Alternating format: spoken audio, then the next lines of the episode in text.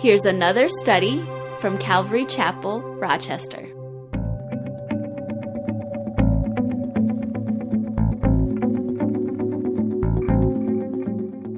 Now, for those of you that haven't been uh, part of our study in Ezekiel, um, the last eight chapters of Ezekiel um, are basically a vision that Ezekiel received from the Lord. He was already in Babylon, so um, uh, he had been in Babylon for about 25 years, roughly, when he received this this vision.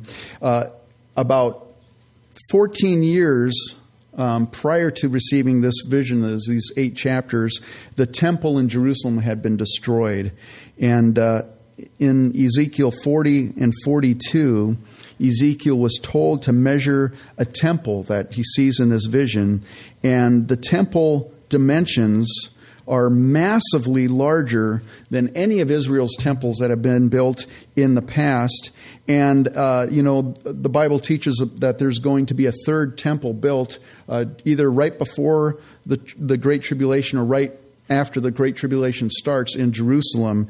And uh, some people say, well, this must be speaking about that temple. Well, the problem is, if you take the measurements of this temple that Ezekiel received in this vision, it's, uh, it's way too large to be describing that third temple that's going to be built, and simply because of the uh, square footage of real estate when you get into this passage and you start digging through the and and and calculating out these these measurements, the square footage of the real estate of this this temple and the ground surrounding this temple is almost as large as the current old city of Jerusalem today.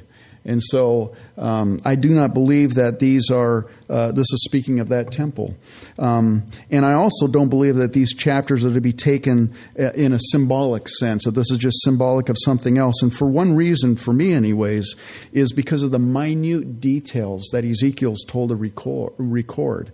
Um, it, it just doesn't make sense, in my mind, anyways, for a symbolic interpretation. And then there's another reason, and I think this reason maybe is carries more weight, and that is um, if you look at all the past prophecies and scriptures that have been already fulfilled, they've always been fulfilled literally, exactly as God said. And so uh, there's a precedent there. I don't think there's any reason uh, to suddenly all say, well, now this prophecy is, you know, all these other prophecies were fulfilled literally, but this one, it's got to be symbolic because it just doesn't make sense to us. And uh, so I, I have a hard time with that. But I will freely admit that there are some real difficulties with a literal interpretation, and we talked a little bit about that last week, um, and things that you know I don't understand. And it's interesting if you look at other commentaries and other, you know, there's a lot of people that don't understand this. So I think I'm in probably in good company. But I trust God's word, and uh, I find no other reasonable way to approach these than a literal interpretation. And so, what do we do with that? Well, in my estimation, chapters 40 through 48 comprise this vision that Ezekiel receives comprises uh, a millennial temple that's going to be built during the millennial reign of Jesus Christ upon the earth. And if you're interested, if you know, if you missed last week, uh, the messages up on the on the uh, website, and we also have podcasts available if you want to follow along and maybe catch up to us uh, to to dig into that a little bit more. But we're this morning at chapter 43. And so, beginning with verse 1, it says, Afterward, he brought me to the gate, the gate that faces toward the east, and behold, the glory of the God of Israel came from the way of the east. His voice was like the sound of many waters, and the earth shone with his glory. It was like the appearance of the vision which I saw, like the vision which I saw when I came to destroy the city. The visions were like the vision which I saw by the river Chebar, and I fell on my face. And the glory of the Lord came into the temple by way of the gate which faces toward the east. The Spirit lifted me up and brought me into the inner court, and behold, the glory of the Lord filled the temple. Now, the first thing to notice here is that God appeared to Ezekiel exactly the same way he appeared in his earlier visions. God didn't appear to Ezekiel in different forms and in different ways and stuff. It, it, this really speaks to uh, a word that's called, it talks about the fact that God doesn't change. It's immutability. I think I pronounced that right. But God is the same yesterday, today, and forevermore. And you know, people change uh, you know, uh, there's people that I grew up with that if they saw me today, of course, I don't, you know, I'm not, in, you know, I lived in California at the time, so they, unless you're on Facebook, they, you know, I don't meet them or anything.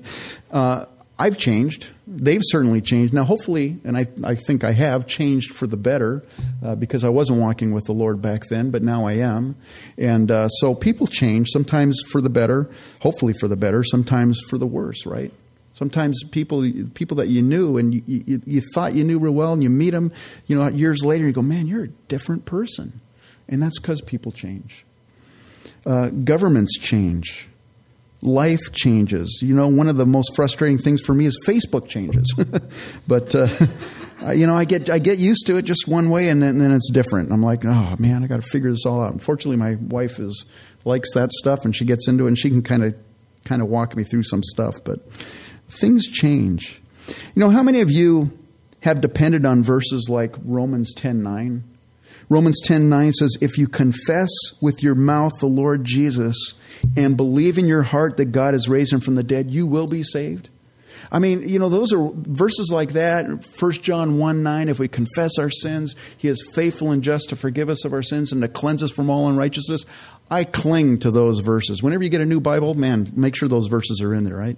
I cling to those verses. I my my hope, my future depends on those verses. Can you imagine though, when you die and you stand before the Lord, and all of a sudden the Lord says, uh, you know, uh, sorry, that's expired. You know, that's changed. Uh, it's it's different now. Uh, you know, the covenant's changed. I'm sorry. Didn't you get the notice or whatever? You know, and and uh, can you imagine what that would be like? I mean, we depend on God's word to be true, right? We depend on God to be true. James calls God the Father of lights, with whom there is no variation or shadow of turning. that is such a comfort to me. God doesn't change, He remains faithful.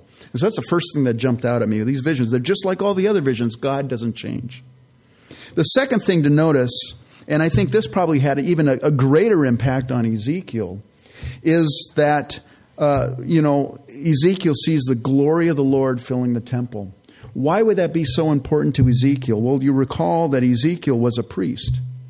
He was raised up to be a priest. But he went into captivity before he was 30 years old. And at 30 years old, that's when Levites, young men Levites, well, they weren't young, 30 years old, but um, they became, they entered into the priesthood and they would serve in the temple. And so, for all your life, you're growing up as a Levite, and your dad's done that, your grandfather's done that, your great grandfather's done that, and you're raised and, and you're told from the minute you're born, you're going to be a priest serving the Lord in the temple. What an honor that would be. But Ezekiel never got that chance. because He ended up going to captivity before he reached 30 years old. And so, as he's in captivity, and then on top of that, the temple is destroyed. And earlier in chapters 10 and 11, Ezekiel, he's in Babylon, but he's taken in a vision to Jerusalem, uh, back to Solomon's temple, because at that time it was still existing, and there was priests that were still ministering, or if you can call it ministering, in the temple. And he finds out that no, they weren't really ministering. They were, they were worshiping other gods in the temple. It was all kinds of abomination and sin that was occurring, and God was showing that to Ezekiel behind closed doors. And in chapters 10 and 11, to Ezekiel's dismay and grief, he witnesses the Lord departing the temple. You can just read through those chapters. God leaves the temple in chapters 10 and 11 of Ezekiel. That would have had such a profound impact on Ezekiel personally.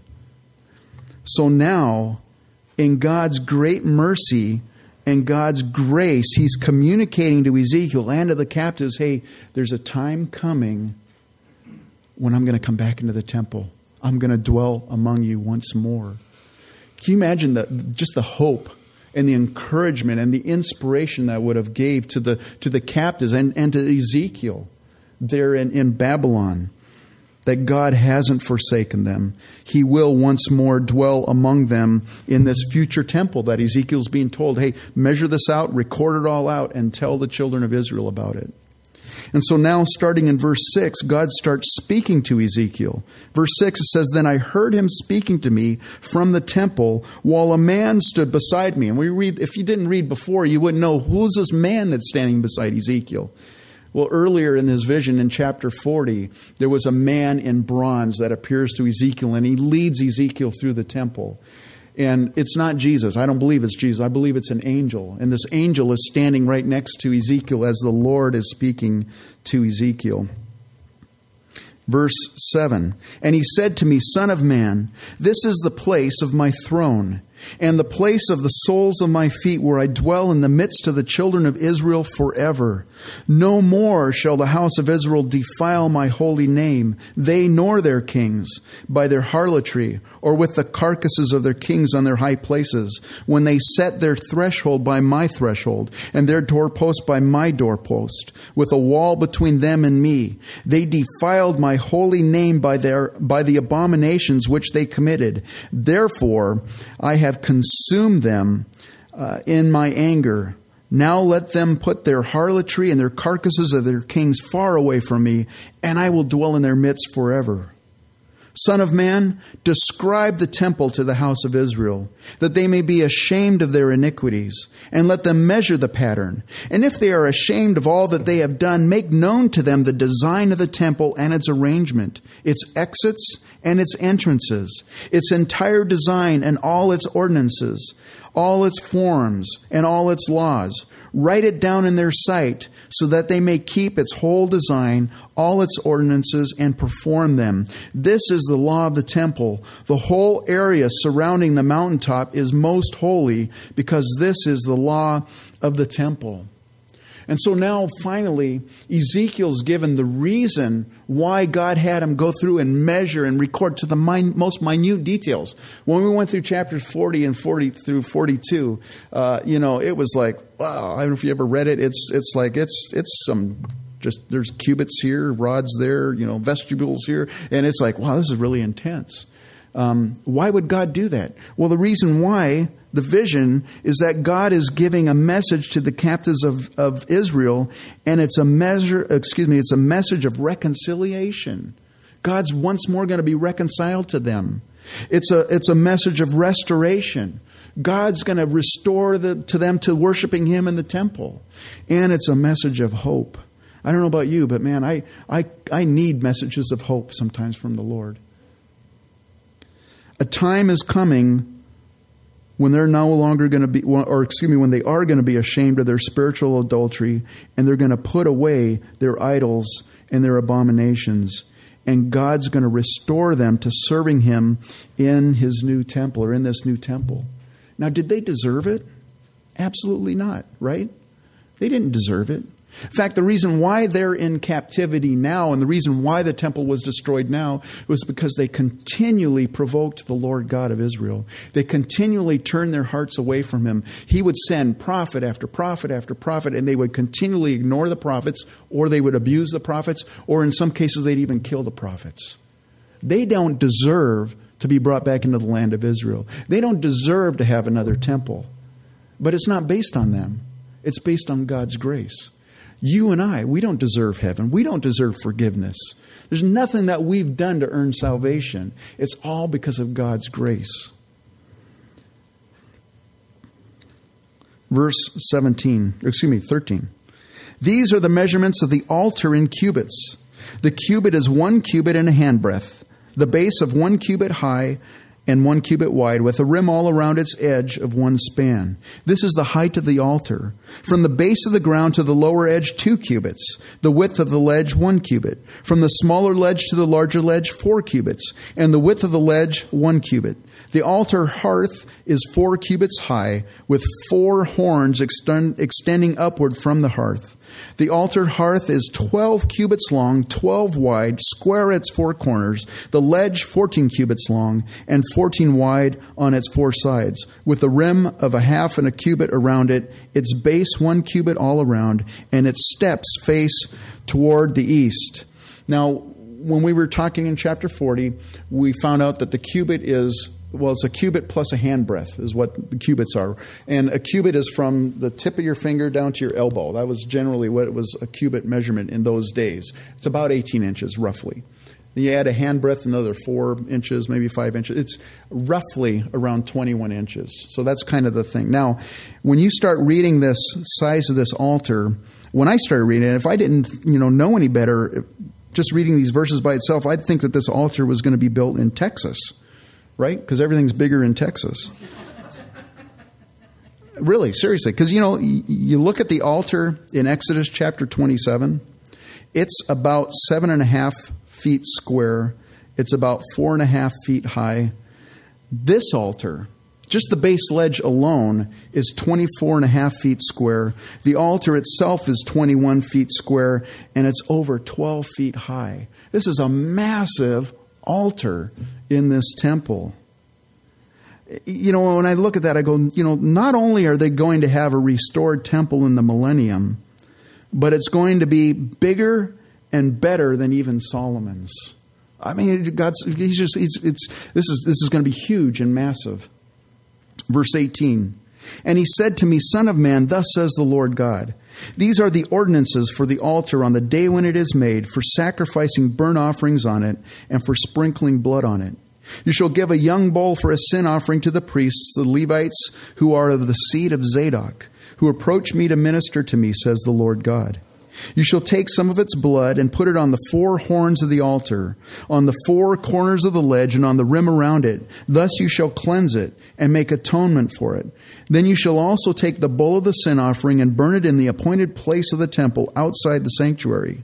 On the second day you shall offer a kid of the goats without blemish for a sin offering, and they shall cleanse the altar, as they cleansed it with the bull. When you have finished cleansing it, you shall offer a young bull without blemish, and a ram from the flock without blemish.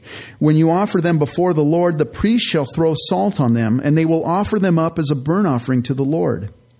Every day for seven days you shall prepare a goat for a sin offering.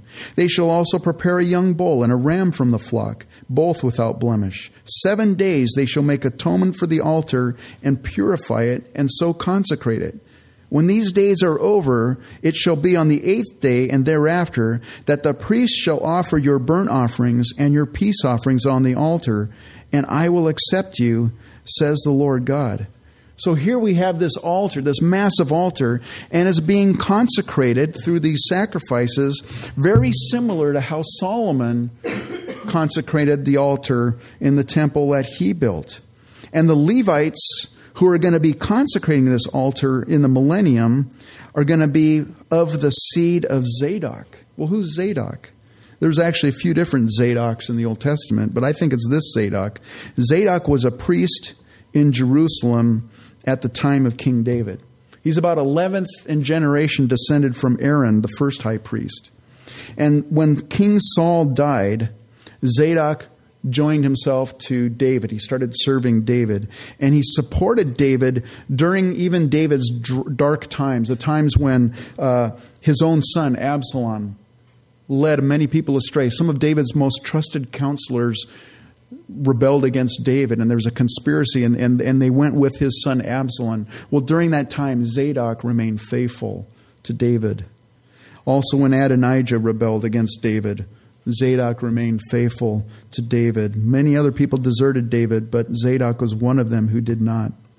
And his sons evidently also remained faithful when so many of the other Levites had turned away uh, from the Lord before they went into captivity. And God remembers their faithfulness.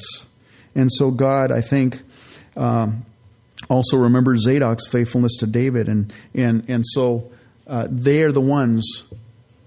How God knows, you know, of course, we don't know who's the sons of Zadok, but, but God knows who they are. And these, these people are going to be in the, uh, in the millennium consecrating this altar. Now, this portion of Scripture here is one of the greatest difficulties with interpreting this literally. Why? Well, okay, why are there blood sacrifices and offerings in the millennium? After all, wasn't the sacrificial system under the Old Covenant I mean, the Bible in Hebrew says it was just a copy and shadow of better things to come. The substance of is Jesus Christ. So all these all these sacrifices and all these these these you know the Levitical sacrificial system, they are just a copy and a shadow of Jesus. Jesus fulfilled that. Didn't Jesus once and for all put away sin by the sacrifice of himself? And the answer is yes. Amen, he did. But you have to remember, under the old covenant, sacrifices and offerings, they only covered sins. They didn't remove sins, they didn't put them away. They only covered over sins. Jesus Christ, when he died on the cross for your and my sin, he put away sins once and for all.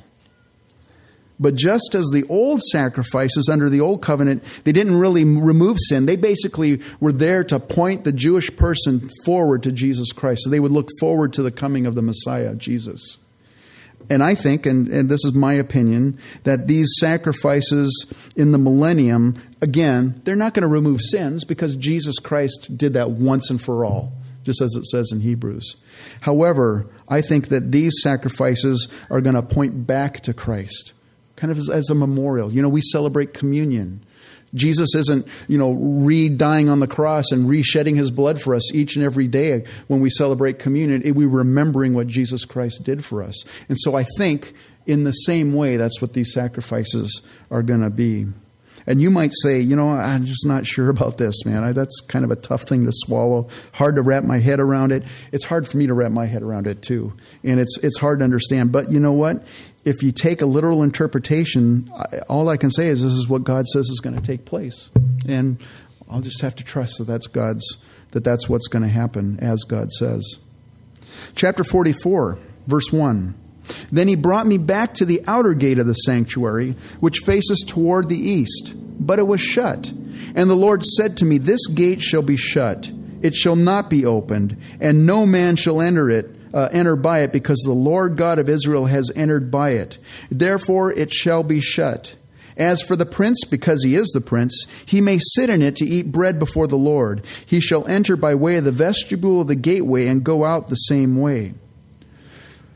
When the temple in Jerusalem was destroyed 70 AD by Titus Vespasian, many centuries later, or at some point later, I should say, I don't even know when, I didn't really do the research on it, but many centuries ago, from now, anyways, some Muslim ruler took that eastern gate that was in existence or still is in existence and they sealed it up so that people couldn't enter onto the Temple Mount through that eastern gate. If you go to Jerusalem, in fact, uh, we went to Israel once on a trip, and uh, we went on the Temple Mount. And the Temple Mount is actually controlled by Jordanian soldiers. It's, they call them the Waqf, I think is what they call them.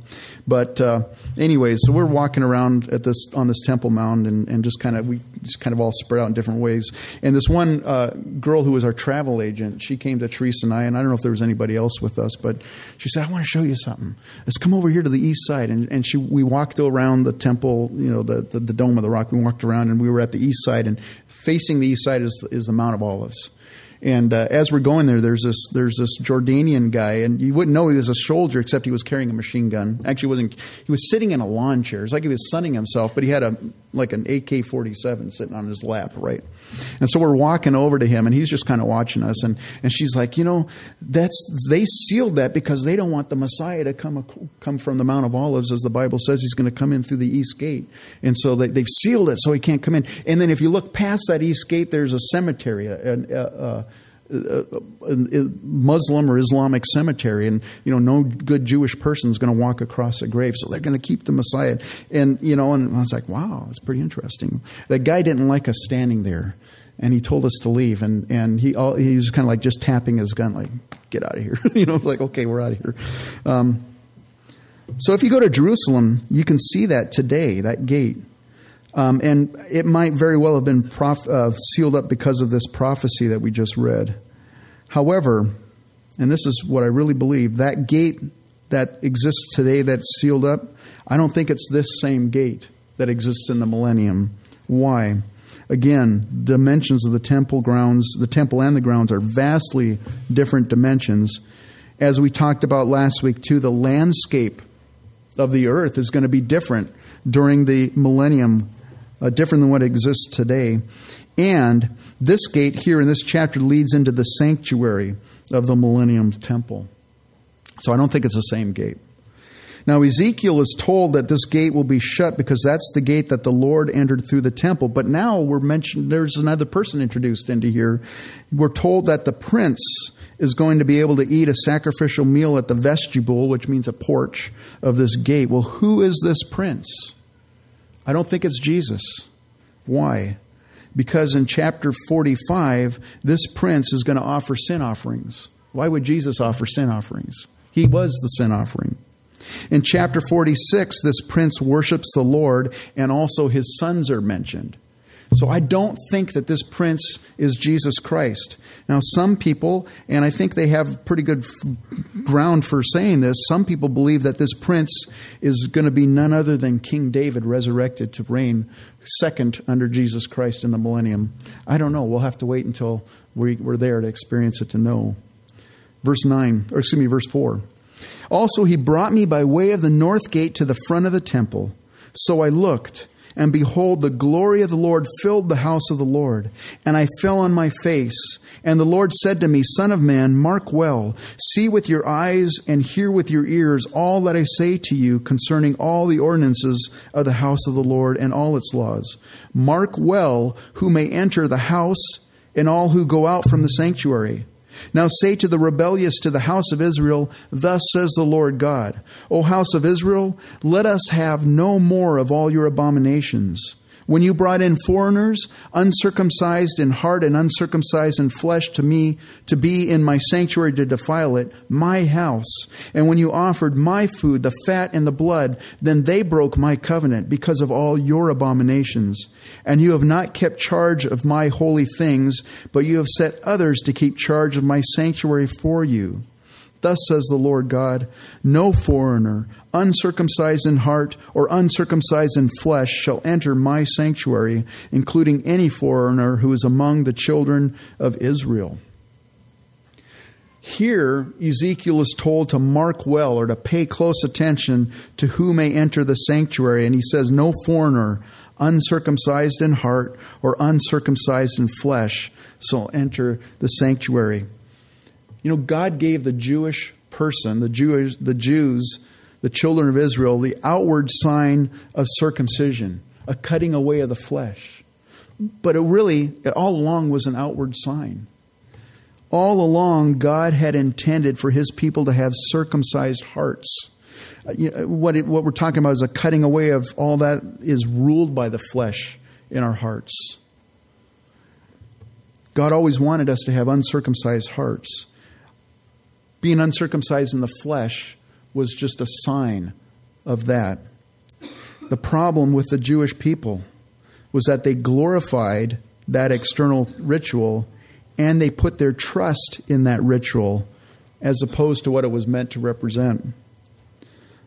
You know, we see that today, right? We see that today with rituals like baptism. People glorify and put their trust in the external ritual of baptism. But just like circumcision, baptism is an outer sign of an inner work in the heart of man. We're not to trust in ourselves. You're not saved by your baptism. You're saved by your faith in Christ and Christ alone. But your baptism is a sign that you have you're identifying with Jesus Christ with his death, burial, and resurrection and you're, you're, you're saying, I, am identifying with you, Jesus. It's, a, it's an outward sign of an inner work in your heart. Anything that we do as ritual, be it circumcision, be it baptism, be communion, whatever it is, if there's no corresponding reality in our lives, it's meaningless to God. And so, just like today, in those days, people put their trust in external rituals. Verse 10 and the Levites who went far from me, when Israel went astray, who strayed away uh, from me after their idols, they shall bear their iniquity. Yet they shall be ministers in my sanctuary as gatekeepers of the house and ministers of the house. They shall slay the burnt offering and the sacrifice for the people, and they shall stand before them to minister to them, because they ministered to them before their idols and caused the house of Israel to fall into iniquity. Therefore, I have raised my hand in an oath against them, says the Lord God. They shall bear their iniquity, and they shall not come near to minister to me as priest, nor come near to uh, come near any of my holy things, nor into the most holy place but they shall bear their shame and their abominations which they have committed. Nevertheless, I will make them keep charge of the temple for all its work and for all that has been done to it. But the priests, the Levites, the sons of Zadok, who kept charge of my sanctuary when the children of Israel went astray from me, they shall come near to me to minister to me and they shall stand before me to offer to me the fat and the blood, says the Lord God. They shall enter my sanctuary, and they shall come near my table to minister to me, and they shall keep my charge. So all the Levites, even those who strayed away from the Lord, they will have duties to fulfill in the millennial temple. However, only the sons of Zadok who remained faithful are going to be allowed into the most holy place to minister to the Lord in the sanctuary. Verse 17 And it shall be whenever they enter the gates of the inner court, they shall put on linen garments. No wool shall come upon them while they minister within the gates of the inner court or within the house. They shall have linen turbans on their heads and linen trousers on their bodies. They shall not clothe themselves with anything that causes sweat. When they go out to the outer court, to the outer court to the people, they shall take off their garments in which they have ministered, leave them in the holy chambers, and put on other garments. And in their holy garments they shall uh, they shall not sanctify the people. So here we have this this command that the priests are going to be required to change into linen garments whenever they're ministering within the gates of the inner court, and they're not to wear any wool uh, or any clothing that's going to cause any sweat. And you know that's actually mentioned in the Old Testament as well. You see, why would God? Why does God care if they sweat or not? It's it's a sign because you see, ministering to the Lord should never be burdensome. It should never cause sweat. Whenever I minister to the Lord and sweat and toil and labor is involved, you know what that tells me? It, it's it's I'm doing it in my own strength, and it's not a joy and it's not a pleasure. Uh, when I when I find in those situations, it's the reality is I'm not doing it by the strength that the Holy Spirit supplies. I'm trying to do it in my own strength. I don't know if you ever experienced that. You know, it's it's usually a wake up call. It's like, man, I'm, I'm getting so frustrated and so burnt out, and, and it's like, well, that's because I'm doing it in my own strength, rather than in the strength that the Holy Spirit supplies. God doesn't want serving Him to ever be a burden. You know, the same thing goes for giving. Last Wednesday night, we talked about, uh, we were in Second Corinthians, and we talked about how God loves a cheerful giver. And it literally means a hilarious giver, someone who's just full of joy and wants to give. And if, and we talked about this Wednesday night, if you're grudgingly giving, or you're under, you feel like you're under some compulsion to give, like, well, everybody in the room's giving, I better give, you know, um, don't give. Because God doesn't want your money. In fact, He doesn't need your money. He wants, He only wants you to give if you're giving it in a joyful heart. If you just, Lord, I, am just offering this to you. Lord, you've given me so much. I just want to give back to you. And you're, and you're doing it joyfully and not grudgingly. Then God receives it, God accepts it. But otherwise, man, keep your money because God doesn't need it. Jesus said, My yoke is easy and my burden is light. Man, serving the Lord should never be a burden. And when you, if you ever get into that place where you start going, you know, this is getting to be a real bummer check your heart because you're probably doing it in your own strength. Verse 20 They shall neither shave their heads nor let their hair grow long, but they shall keep their hair well trimmed no priest shall drink wine when he enters the inner court. They shall not take as wife a widow or a divorced woman, but take virgins of the descendants of the house of Israel or widows of priests. And they shall teach my people the difference between the holy and the unholy, and cause them to discern between the unclean and the clean. So these priests are going to be, one of their charges is to teach the people during the millennium to discern between holy and unholy, clean and unclean. And, and you know, there is such a need for discernment, even in the body of Christ today. You know, I honestly believe we're approaching the last days. And the Bible says that in the last days that false teachings and false teachers are going to abound. And the Bible says men are going to become lovers of self. And today, the message that we hear so often, unfortunately, even through some ministries, is that we need to love ourselves. You know, we need to forgive ourselves. We need to accept ourselves. We need to deliver ourselves. And yet, what did Jesus say? Jesus said, If anyone desires to come after me, let him deny himself and take up his cross and follow me. That's what Jesus says, man. Die to yourself, deny yourself. And yet, in these last days, there's, a, there's this, you know, you, you need to accept, you need to love yourself, you need to forgive yourself. That's false teachings. And these are happening in the last days. And so we need to discern between the truth and error, between the holy and unholy. And that's what these priests are going to be, one of their tasks to be. You know, it's interesting. You think about that and you go, wait a minute, you know, Jesus is in the temple, you know, and, and how can people, you know, fall for false teachings and fall for that during the millennium? And that, that I always thought about that. Why? Well, you know, Revelations 20, verse 7 tells us that at the end of these a thousand years, at the end of the millennium, Satan is once more going to be loosed to deceive the nations once more.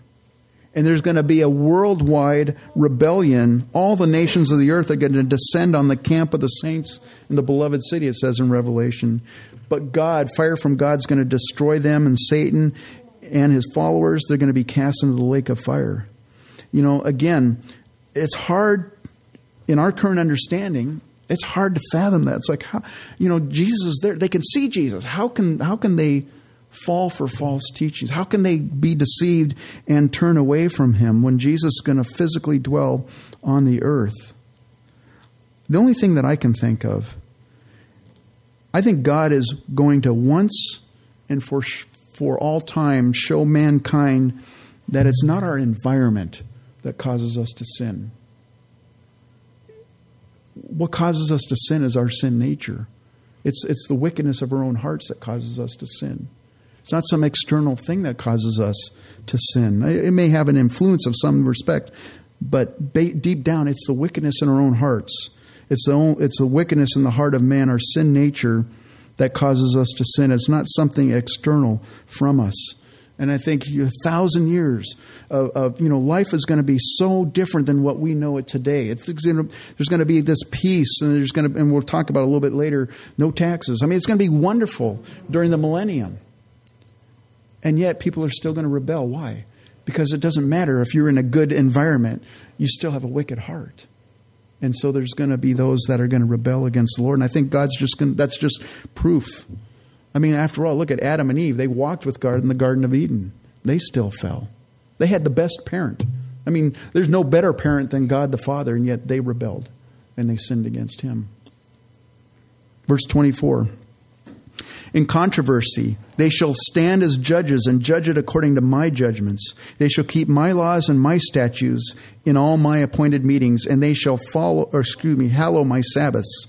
They shall not defile themselves by coming near a dead person. Only for father or mother, for son or daughter, for brother or unmarried sister may they defile themselves. After he is cleansed, they shall count seven days for him, and on the day that he goes to the sanctuary to minister in the sanctuary, he must offer his sin offering in the inner court, says the Lord God. It shall be in regard to their inheritance that I am their inheritance. You shall give them no possession in Israel, for I am their possession. They shall eat the grain offering, the sin offering, the trespass offering. Every dedicated thing in Israel shall be theirs, the best of all firstfruits of any kind. And every sacrifice of any kind from all your sacrifices shall be the priest's. Also, you shall give to the priest the first of your ground meal to cause a blessing to rest on your heart, uh, on your house. The priest shall not eat anything, bird or beast, that died naturally or was torn by wild beasts. You know, again, as we read through these commandments or these requirements for the priests in the millennium, it sounds so much like the requirements that God had for the priests under the old covenant. And Galatians 3:24 says therefore the law was our tutor to bring us to Christ that we might be justified by faith. And so all these requirements, all these things that the, that they're going to have to fulfill or that they had to they had to do in the Old Testament under the Old Covenant, it basically revealed their inability to fulfill all those requirements. And it was to point them to Jesus Christ who fulfills the law for thus for us and for them. So again, keeping the law under the old covenant pointed us to Christ. And so, since Christ fulfilled the law in his sinful, his sinless life, excuse me, all that I can think of, these requirements, they're basically, again, they're a reminder of what Christ did for us. And I'm going to just go real quickly through Ezekiel chapter 45, um, and then we'll wrap it up. But Ezekiel now is given some measurements for the land uh, that will surround the temple. So, verse 1 it says, Moreover, when you divide the land by lot into inheritance, you shall set apart a district for the Lord, a holy section of land. It shall be its length shall be 25,000 cubits, and the width 10,000. It shall be holy throughout its territory all around. Of this shall, there shall be a square foot, excuse me, a square plot for the sanctuary. I apologize for reading really fast if you're trying to follow along. I'm just trying to get through these three chapters here, but uh, anyways. So this district uh, you shall measure 25,000 cubits long and 10,000 wide. In it shall be the sanctuary, the most holy place. It shall be a holy section of the land belonging to the priests, the ministers of the sanctuary, who come near to minister to the Lord.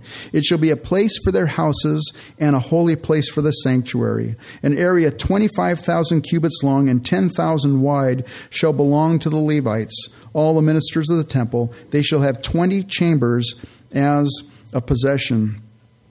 Um, it's interesting that of all the dimensions that we've been reading in these last few chapters, verse 1, the dimensions in Hebrew simply reads 25,000 by 10,000, and there's no measurement. There's no, it doesn't say cubits or reeds. So some, translation, some translators, and maybe the one you're following says reeds or rods, and that would make this plot of land 50 miles by 20 miles. Uh, some translators say cubits, and that would make this 8.3 by 3.3 miles. I don't know. I guess we'll just have to wait until we we know for sure when we get there. You know, I was thinking, well, maybe we could tell if you get, you know, when we get to this to Jerusalem, and, and maybe there's like shuttle buses or something, then we'll know it's the the bigger dimension. But I can't walk 8.3 miles. Well, I can, but it, you know, there'd probably be buses for that too. So we'll just have to wait till we're there. I'm sorry. It's really it's the way I think things. Anyway, so there's going to be these tracts of land that are set apart for the temple square itself, for the sons of Zadok and the rest of the Levites.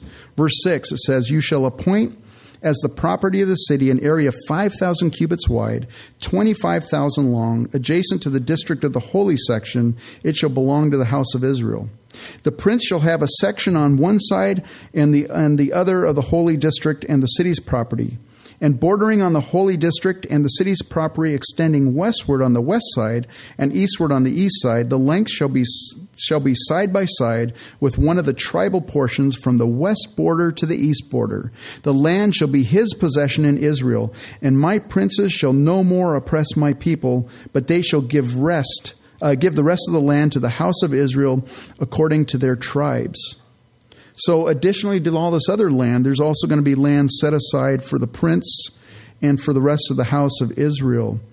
Um, notice in verse 8 that the prince is commanded to no more oppress God's people. You know, I, I think God specifically said this because back in Israel's history, God was their king, God was their ruler. And yet the children of Israel they looked at all the nations around them and said, no, no, we want, an, we want an earthly king, just like all the nations around them, around us. And Samuel, man, it broke Samuel's heart and says, Samuel, you know, Samuel went to the Lord and said, Lord, this is what they're, this is what they want. And Samuel said, hey, or God said to Samuel, hey, they, they're not rejecting you, Samuel. They're rejecting me from being their king.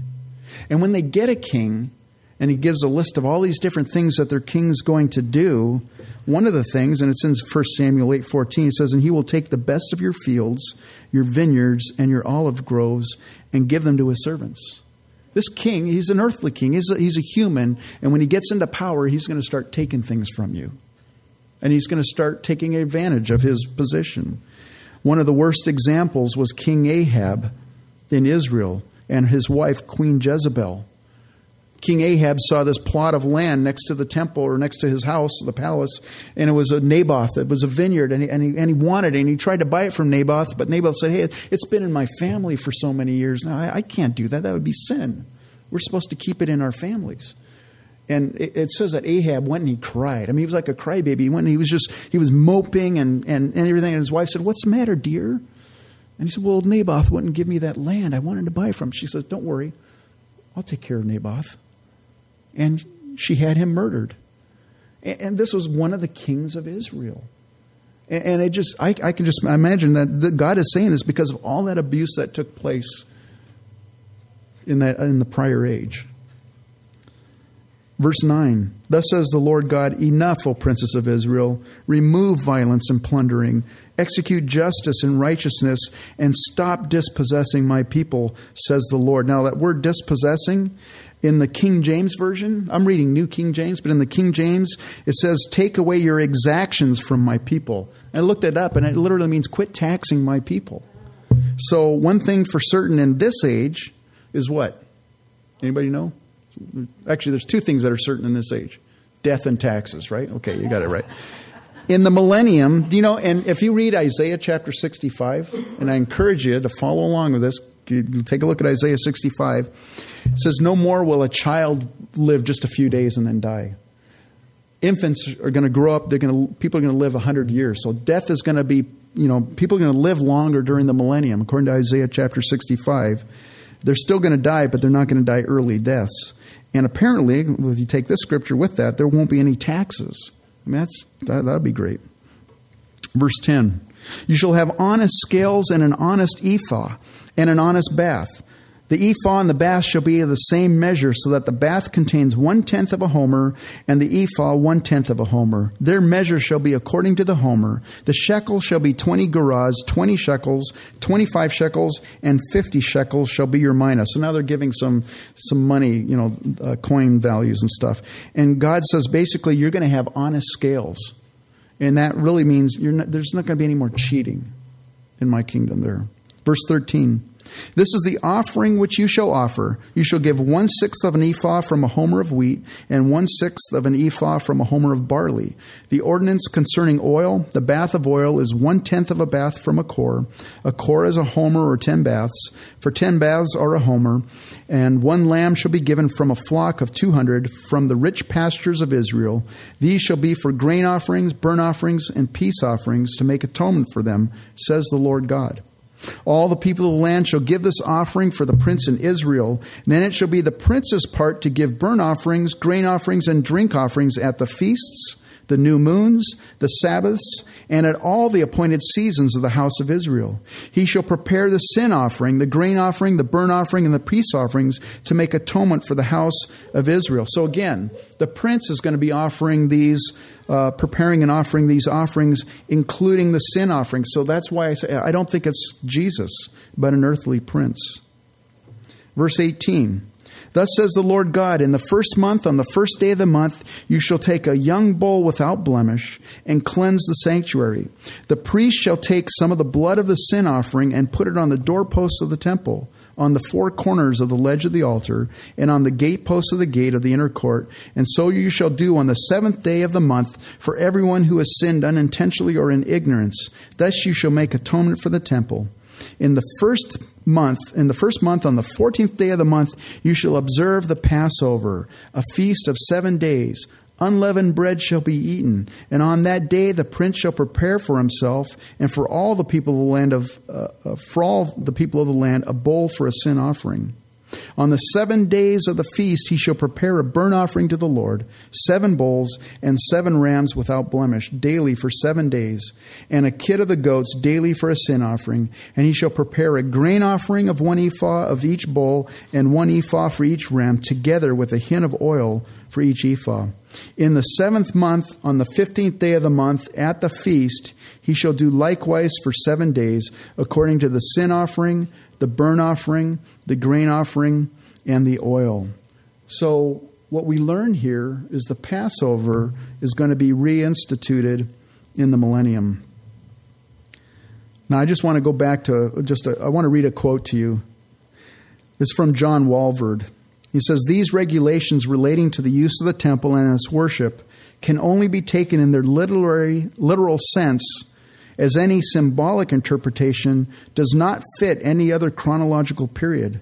The detailed regulations outlined in Ezekiel would not make sense unless taken in their ordinary sense as applied to this future kingdom. So, you know, we can get really hung up about the reason for these Levitical sacrifices and rituals in the millennium. And I was, you know, I, was praying about this, like, Lord, why? I mean, I, I don't understand, and, and we may not understand until it happens, we're there. But what I was thinking about, you know, the Levitical sacrifices under the old covenant in Hebrews 10:3 talking about those sacrifices it says, But in those sacrifices, there is a reminder of sins every year, right? Because every year, the Day of Atonement, they'd have to do it over again, you know. And so every year they were repeating these sacrifices under the Old Covenant. Now, for you and I raised as Gentiles, not accustomed to Judaism, I think it's harder to make the connection between the sacrifices and Jesus. I mean, let's face it. You and I haven't had to go offering a, you know, we hadn't had to put our hand on a, on a lamb and, and slit its throat and watch the life and the blood drain out of an animal, realizing that I've just transferred my sin onto this animal, and it's this innocent little animal dying for my sin. We haven't had to do that, right? But the Jews in the Old Testament, that's what they did year in and year out. And every year, oh, we got to offer another animal again. It was a reminder to them that, that the sin wasn't really taken away. It was just covered over for that year. And so I think for the Jew in the millennium, I think this is going to just be it's going to be amazing for them because following these sacrifices and rituals is going to be joyful for them. In fact, as we talked about in that temple ground, there's places for the singers. Now, singers during sacrifices, well, again, looking back to what Jesus Christ did on the cross, when they're offering these sacrifices, it's not going to be a bummer. I think what they're going to be realizing is, man, we're doing this, but man, Jesus fulfilled this for me on the cross. And I, I, just think that this is, and this is my thinking, that this is just specifically, Jesus is really wanting to just bless the Jewish people who, who were under that old covenant. To say, look at all those things Jesus fulfilled. All those copies and shadows, they pointed to Jesus. And so I personally think this is more of a benefit for the Jewish believer in the millennium than you and I, who, you know, we, we, we understand it, we believe it, but, you know, it's a, the connection is a little bit, there's a little bit of a misconnection because we haven't had to do that ourselves. But for the Jew, this is going to mean a lot. So don't you stand up? We're going to stop there and uh, we will try to wrap up Ezekiel next week. But isn't it? A, I mean, isn't it wonderful that we don't have to sacrifice animals? I mean, I mean, it's, it's you know, and isn't it wonderful that you know, the Bible says when we confess our sins that not only does Jesus forgive our sins, but He cleanses us. I mean, He removes it away from us. The Bible says, as far as the east is from the west, so far as He's removed our transgressions from us, they're never to come back against us to haunt us. And that's only found when we repent of our sins and we put our faith in Jesus Christ and He forgives us and removes those sins. And and so, again, you know, I, I read this and I go, I, I, don't, I have a hard time understanding this, and, and I have a hard time thinking about it and just fathoming it. But one day we'll be there, and we'll, you know, today we go by faith, right? And the Bible says, you know, when Thomas put his faith in, uh, when Thomas saw Jesus and he saw the nail prints in his, know, his hands and he saw the, the, the, where the spear went in, you know, then Thomas believed. And Jesus said, man, ha- have you believed now just because you've seen? Blessed are those who have not seen and yet believed. And that's you and I. We're blessed because we believe God's word is true and we believe what Jesus says here. But, you know, one day that faith is going to be sight and all this stuff that we're reading, and we go, I don't know. Well, you can come up to me at the millennium and go, you know, you were wrong about that one verse. It's it's different. It's it's eight point three miles. It's not fifty miles. That's cool. But one day we'll be there, and, we'll, and our faith will be sight. And I'm looking forward to that. And I honestly believe it's coming soon, folks. So we need to have our hearts. We need to discern between the holy and the unholy in these last days. Amen.